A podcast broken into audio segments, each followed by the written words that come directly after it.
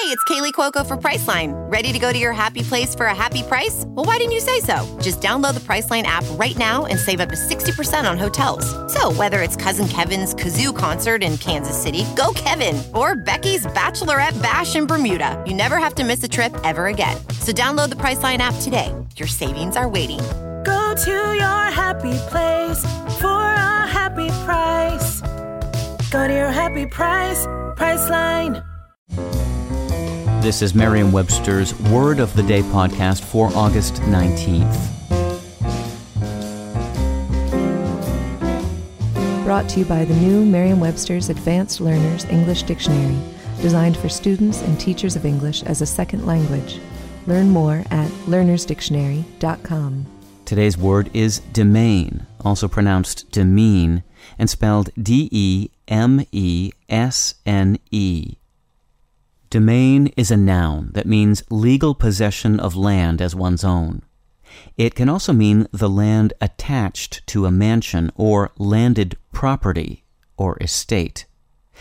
Demesne also means region or territory, or more broadly, realm or domain. Here's the word used by Sebastian Smee in the Boston Globe.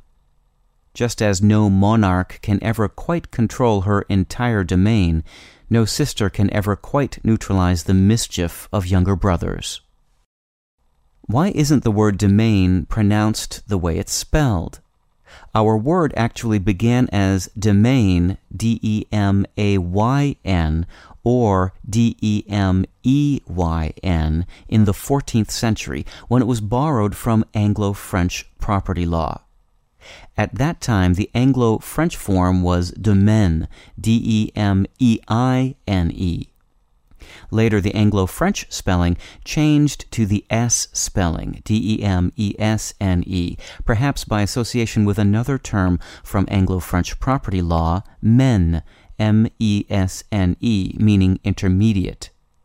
Mesne has entered English as a legal term as well. According to rules of French pronunciation, the S was silent and the vowel was long. English speakers eventually followed suit, adopting the demesne spelling with an S. Our word domain, which overlaps with the meaning of demesne in some applications, also comes from the Anglo French word demeine. I'm Peter Sokolowski with your word of the day. Visit the all new learnersdictionary.com, the ultimate online home for teachers and learners of English. A free online dictionary, audio pronunciations, custom study lists, and interactive exercises are available now at learnersdictionary.com.